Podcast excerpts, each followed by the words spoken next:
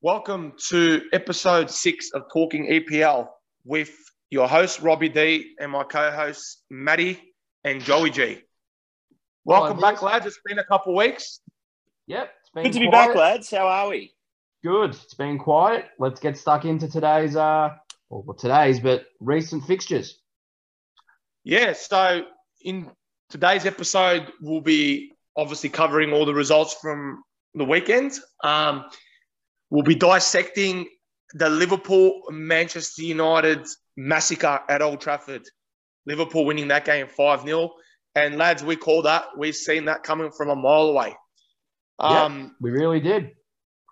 And also, we'll be talking a little bit about FIFA 22 because a lot of our listeners, I know, are, are playing that game, um, are big FIFA fans, and we'll just be giving our opinions on, on the game. And, you know, yeah, and Joey, I'll let you cover that part of the podcast. Um, but, Matty, we'll get started with you, mate. We'll get the ball rolling with all the results from the weekend and the league ladder, top six in the relegation zone. Yeah, well, uh, let's get stuck in. So we go to the Emirates Stadium on uh, Friday night or Saturday morning, our time. It was Arsenal 3, Aston Villa 1. Scorers for Arsenal Thomas Partey scored in the 23rd minute. Pierre Emerick Aubameyang scored just before half time. And then Emil Smith Rowe scored in the 56th minute for the Gunners. Whilst for Aston Villa, Jacob Ramsey scored an 82nd minute goal. Over to Stamford Bridge, Chelsea 7, Norwich City nil. Mason Mount scoring a hat trick in the eighth minute, the 85th minute with a penalty and second half stoppage time. Callum Hudson Odoi, Reece James, Ben Chilwell, and Max Aarons with the own goal to give Chelsea a 7 0 win to keep them top of the table. Elsewhere, Crystal Palace 1, Newcastle 1. Um, Christian Benteke scoring for Crystal Palace in the 56th minute, whilst Callum Wilson scored for Newcastle United in the 65th minute. Now, this game was a cracker. Everton versus Watford. Everton 2, Watford 5. Tom Davies and Richarlison scoring for the Toffees. Whilst for Watford, Josh King netting a hat trick. Um, Jiraj Kuka, I think that's how you say it, scored in the 78th minute. And Emmanuel Dennis capping off the win in second half stoppage time for the Hornets. Uh, Leeds 1, Wolves 1. Rodrigo scoring a second half stoppage time penalty for Leeds United, whilst Hwang Hee Chan scored in the 10th minute for Wolves. Southampton 2, Burnley 2. Valentino Livramento scoring for Southampton, whilst uh, Armando Broja scored Southampton's second goal. For Burnley, the scorer was Maxwel Cornet scoring both their goals.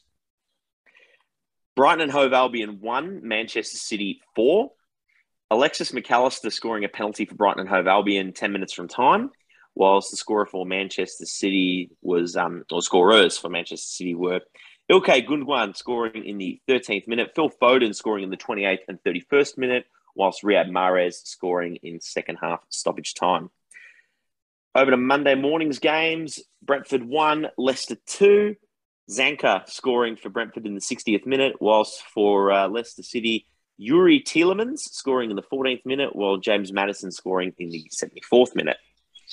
West Ham United 1, Spurs nil. Antonio was the scorer for West Ham United in the 72nd minute to give them the win. And finally, the massacre at Old Trafford. Manchester United li- nil, Liverpool five. Naby Keita scoring in the fifth minute. Diogo Jota scoring in the 13th minute, whilst Mohamed Salah scoring in the 38th minute, 45th minute, and 50th minute to give Liverpool a 5 0 win at Old Trafford. As we go to the table, gents, we've got Chelsea sitting top on 22 points, Liverpool sitting second on 21 points, third are Manchester City on 20 points, fourth are West Ham United on 17 points, fifth Brighton Hove Albion on 15 points, and sixth are Tottenham Hotspur also on 15 points. A goal difference separating Brighton Hove Albion and Tottenham there. As we go to the relegation zone, 18th are Burnley.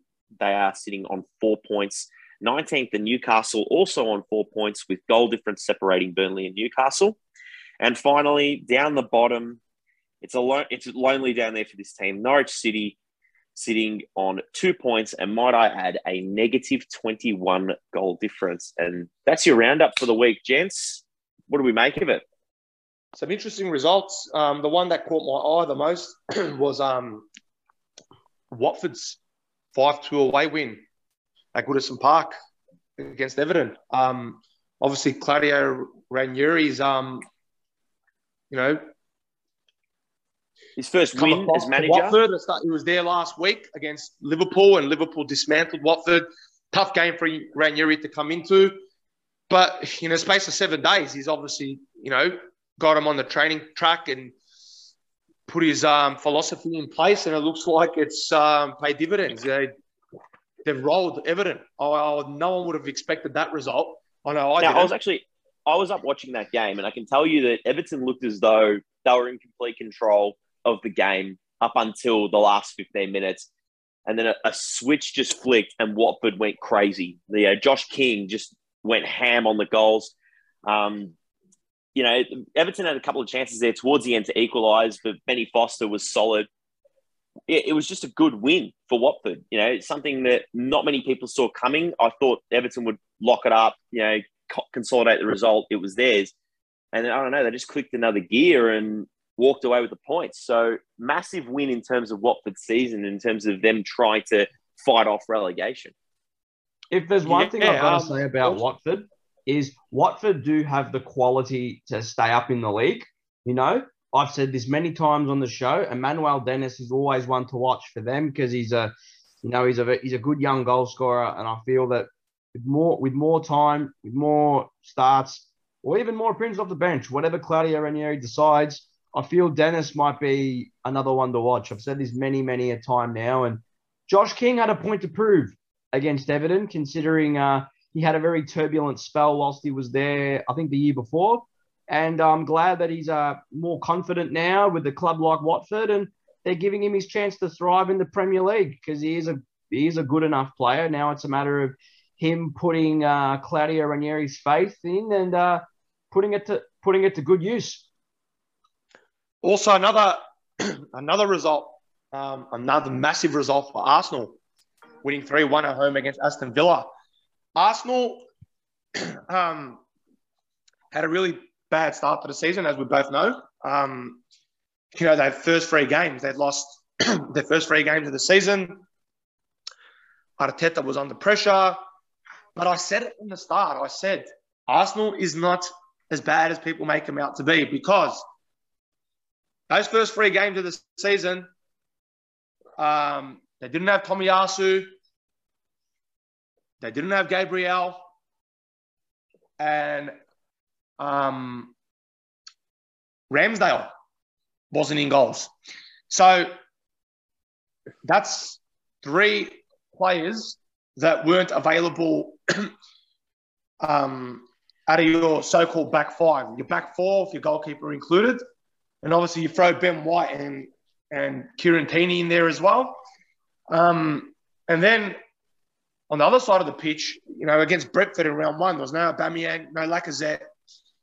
so they didn't have a lot of players that are in their starting 11 now that have been a massive part of this eight game unbeaten run that they're on. That's including all competitions. And mind you, in those eight games, they've got five clean sheets. They are on 14 points now, Arsenal, and they're on equal points with Man United. Correct me if I'm wrong. They are. They are. Believe, they are. I believe Arsenal. Um, they've recruited really well. They've they've brought in players like Ramsdale, Ben White, Tomiyasu, uh, Lokonga. Um, what was that left back's name? Tavares. Tavares. Yeah, Tavares. Right. He he played on the uh, he played on uh, left back because Tierney was injured. Had a blinder. Now if you're growing a team together, they, they, they're a good group of players to grow together with. You know, like Arsenal, if Arsenal finishes in the top eight this season and gets a Europa League spot, I think they've done well. Maybe win a cup competition, possibly. But I'll tell you what, if they keep their team fit, there's no reason why they can't challenge for the top four either. Because I believe that Arsenal's got that backbone now. They know how to grind results out. They've got quality in that front third, you know, in um, Aubameyang, Lacazette, uh, Saka, Smith Rowe, who we're all yeah, you got Smith well. Rowe. You, you got Smith Rowe in behind as well, and in my opinion, he's been their best player. You know, a big part of this resurgence, this somewhat resurgence that they've had. But then again, people writing them off too early, and as you said, Robbie, there was a lot of quality that was out of that squad in the first couple of games. You know, I don't think, yeah, I don't think we dominate them with half of those players mentioned if they were playing you know? 100%. And Odegaard was another one that I forgot to mention, who's another player that they've obviously they've brought in permanently now. So, you know, going through those players like Ramsdale, Tomiyasu, Ben White, uh, Lokonga, Tavares, uh, Odegaard. Then you've got Saka there that's obviously that was already at the club. Um, Smith Rowe. Great bunch of young players coming through. Like what I'll be looking at now, if I was at Arteta, is obviously Lacazette and Aubameyang are, you know, in their third, early 30s now. So that's probably an area now they need to look at. You know, what do they do with Pepe? Pepe is, Pepe is, um, been a, for me, he's been a flop. Um, I know what I know they do with Pepe. Strong, I know exactly he had a do with Pepe. season last year. Go on, go on. Do you remember how when, uh, do you remember how um, when Thierry Henry was, I think, was at Juventus, and they were using him as a winger and he flopped? I feel that they could use him and play him as a centre forward. Potentially, but you've got a Aubameyang there who has been scoring goals. Yeah. So Not true, but why not recreate that uh, that Invincibles era? You know, why not? Why not have a Bergkamp and an Henry type, huh? Why not have that? I mean, well, if I'm Arsenal right you, now, I would love to have that kind of partnership going forward because it's dangerous, it's lethal, and it can give teams plenty of problems. To me, right, I don't think Arteta is the right coach for guys like Nicolas Pepe. I don't think he is because he's got his favourites and he doesn't care about anyone else. Case in point proved, proved with Martinelli. If he really liked Martinelli, then why isn't he starting every week? Like, that's Martinelli's makes... another one I forgot to mention, by the way. He's another one I forgot to mention. Um, Nketiah, the striker. Yeah, he scored in the Carabao Cup um, midweek. Um, they got a lot of good young players at the club, but he Arteta actually did something against Aston Villa that I've been calling for for weeks, and that was start Lacazette as a number nine and play Aubameyang out wide and pay dividends. It did because it allows, like I've said, for him to lock the ball in, for Aubameyang to run inside the channels. Aubameyang isn't the kind of player that holds a ball up. He needs to run inside those spaces, give the fullbacks grief, and score the goals. I mean, he's not he's not a hold up player. You know what I mean? He's never has been a hold up player. He never will be a hold up player. And if they if they don't renew Lacazette's contract, I'm going to be very angry at that because I just feel that Lacazette is a very important and integral member of that team. And if not, 100%. they can. And if not, if not, they can play Pepe there because Pepe can play as a nine, right? And I feel Pepe's not a winger that runs at people, kind of like an Aubameyang. You know, he needs to he needs to be able to make those runs inside space and finish the shots off. Nothing more, nothing less. If I'm a fullback playing against Nicolas Pepe, I'm not scared to play against him because he's a, he's what he's what I would call a straight line runner. And straight line runners are good for one thing and one thing only: playing up front, giving closing closing stuff down, all the usual stuff. What about Smith Rowe? now, I saw something the other day about comparing him to Jack Grealish when Grealish was 20 years old, because I think that's how old Smith Rowe is.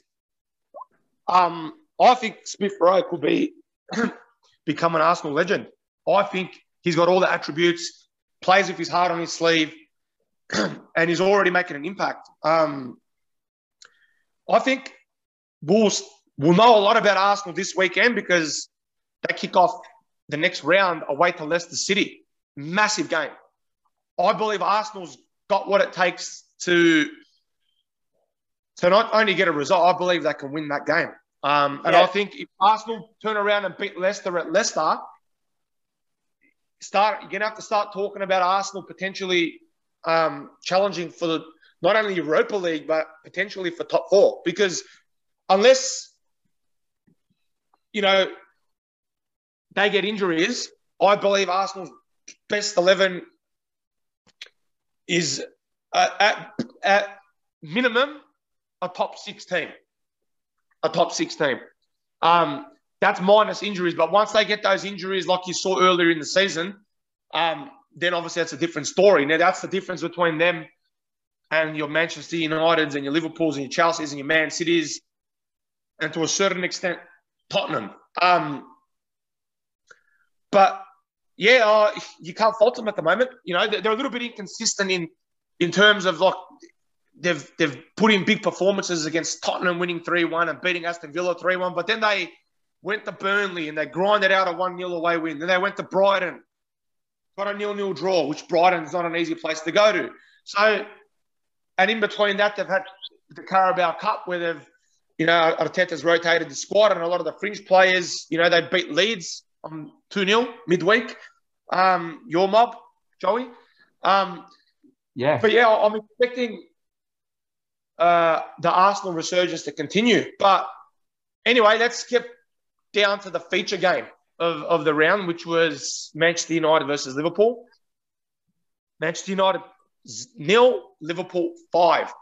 We saw this coming from a mile away. Joey, I'll let you start this off, right? And then I'm going to talk about what went wrong tactically for Manchester United and the reasons why. Um, Boys, do you know what I've said from? Do you know what I've said from the start? I've said from the start that Ole Gunnar Solskjaer has built his defense around Rafael Varane. Now, it's a blessing and the curse. A blessing because it allows Manchester United to have two different types of centre backs. One that's a bit more mobile and can keep up with, you know, those those those uh those attackers like your Mohamed Salahs, your, your Mane's. And now that he's gone down, and it's a curse because once he goes down injured, you have to play Lindelof. And can Lindelof keep up with that with those kind of players? I don't think he can. And when you've built a defense around him, the flow of the team goes. And once you lose that team flow, you're screwed. And United learned that the hard way. And they learned that the hard way because you look at Varane, Varane is a very prominent figure now in this United defense. You know, only costing them 40 million is a blessing. But at the same time, I feel that United without him are going to get annihilated. They're going to get annihilated. I don't care what any United fans got to say about that. He he he's he's built. Sorry, your team's defense is built around him, and if he goes, you go right down the crapper. And the other day I was reading that um they're going to give Solskjaer three check three three games to sort of fix the team's form. I don't feel that Varane's going to be back in time to sort of you know fix the problems that are there. I feel that Solskjaer is going to be gone. That's how I feel. That's what I think. And I just think that without Varane, they've got no defense. They're absolutely. Well, I remember we, we discussed pointless. we discussed their fixtures, their upcoming fixtures, right? And now that they've said Solskjaer's got three games to sort this out, I don't think this run of fixtures is going to help him at all. And from what I saw on Sunday night or Monday morning, you know, the fact that they just weren't there.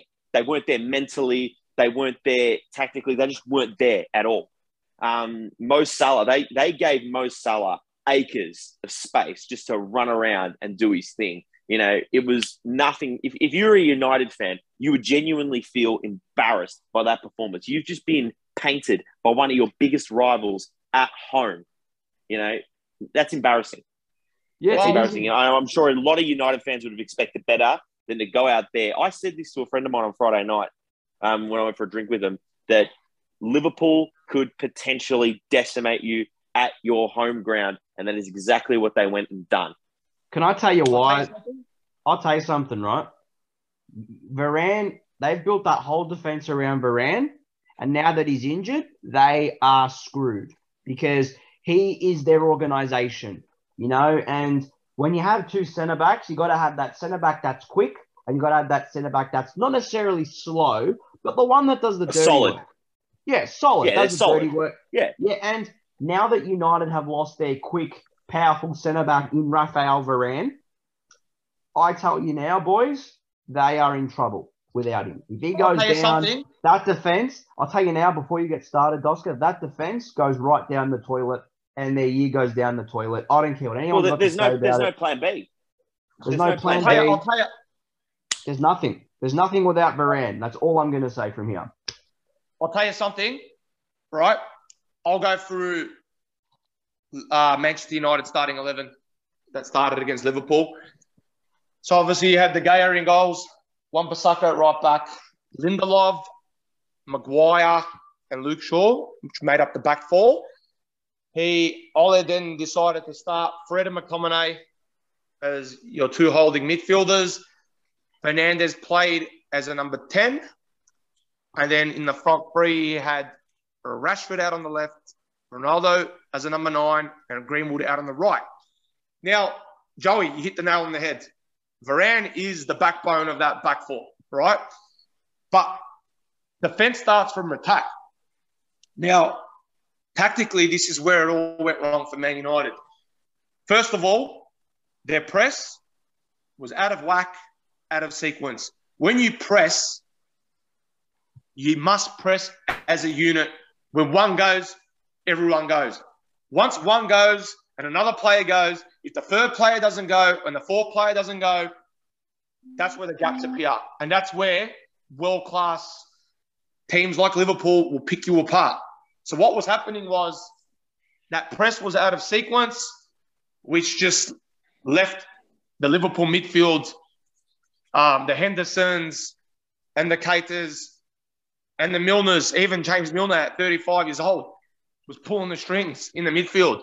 You know what I mean? Um, you know, you, you put those three players, um, you know, head to head with individual quality against Manchester United's mid- midfield in Bruno Fernandes, and say Pogba didn't even start that game, which is just madness. Um, don't get me started on that topic, but player by player, Manchester United probably has a better team individually, individual players, but Liverpool is just a better team because they're well coached, they're well drilled. Klopp's got them playing to a system.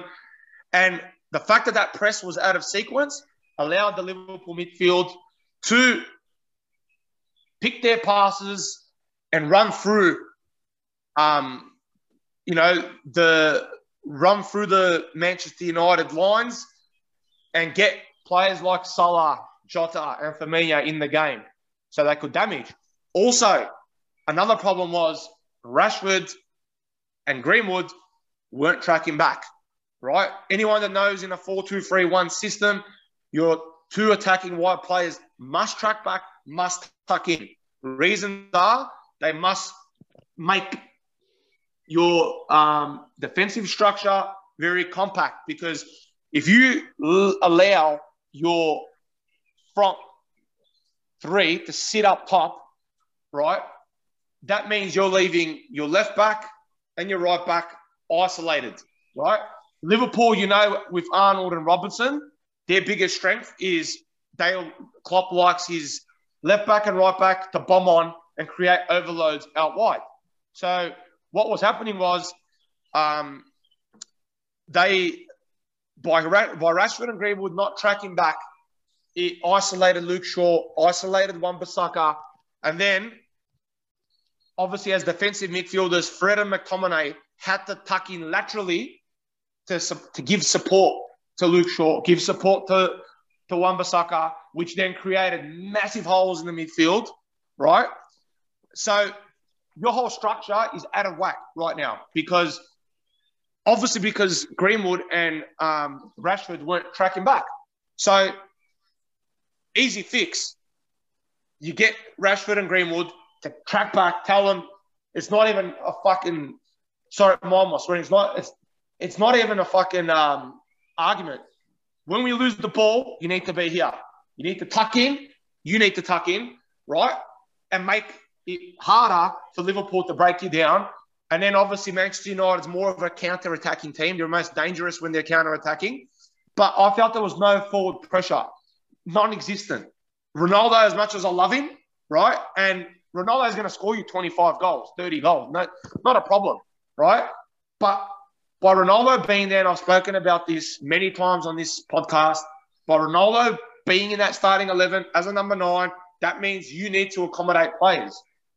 You need to play Greenwood out wide on the right when Greenwood's probably best suited to play as a number nine, who will probably at this stage offer you a lot more than Ronaldo in terms of work rate, in terms of running in behind, in terms of just being a complete different kettle of fish to what Ronaldo is. And like I said, I'm not knocking Ronaldo. I still believe Ronaldo's in Manchester United's best 11. But what I'm saying is that having Ronaldo there, it's completely um, unbalanced the Manchester United front three because all of a sudden you've got Greenwood playing on the right instead of playing as a number nine. Sancho obviously didn't, probably a good game for Sancho not to feature in this one because obviously with his price tag and the slow start he's had, but we've said it. Sancho is not a left-sided player. Play Sancho out on the right, right? So if you like a balanced front three, you'd want Sancho on the right, Greenwood as a number nine, or Ronaldo as a number nine, or um, Rashford on the left. And obviously, um, at the moment, Sancho's out of completely, you know, not in Ole's plans at the moment, or he hasn't got trust in him yet. Um, and I'm not writing Sancho off just yet. I think maybe under a new manager, you might see him and Van der Beek, who Van der Beek obviously just rots on the bench every every game. You know, you might see those two um, come in and and make a huge impact if they get an opportunity. But the one that baffled me the most was Pogba. Like Pogba had seven assists in his first four games in this in this season in the in the, in the, in the Premier League, right? How on earth can you not start Paul Pogba in a game against Liverpool when you're at home, but you choose to start McTominay and Fred? Can well, I say something, Dosco? The game was over. The game was over. It was 4 0.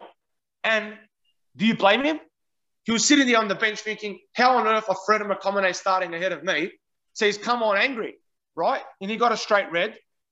And you know what? At least he put a tackle in. At least he put a tackle in. Don't get me started on Maguire and Lindelof. Too slow, the two of them, right? Maguire needs a Varane next to him. But the problem was up the pitch. United were so out of sequence and their structure was completely out of whack that Liverpool just had runners coming in like Keita, like Salah, like Jota, running in behind and having all the space in the world because Greenwood wasn't tracking back, Rashford wasn't tracking back. Um, defensive midfielders in front of McTominay were dragged wide. Uh, centre backs were dragged wide to support Wan-Bissaka and Shaw, and that's where the damage was done. And you leave a player like Mo Salah unattended, mate, it, it was a massacre. Embarrassing. I was embarrassed for Manchester United. Um, and as a neutral, you know, I wanted to see a good game, but that was, and the fact that they haven't sacked Ole yet after that is, it's worrying. Because I'm, I'm shocked. I'm actually shocked that they didn't. I mean, 5 0 at home to Liverpool. Like, I don't, yeah, I couldn't see him keeping a job after that, but there you go. Well, boys, uh, do you want to know something funny?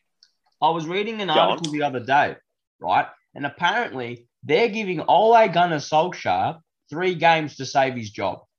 And you know how I've been saying that Varane is the key to this United defense? Yep, I've been saying it. He's going to be out for a considerable bit of time. I don't think Varane's going to be back in three games. And I feel that Solskjaer is Solskjaer is in deep trouble. And they've given him three games.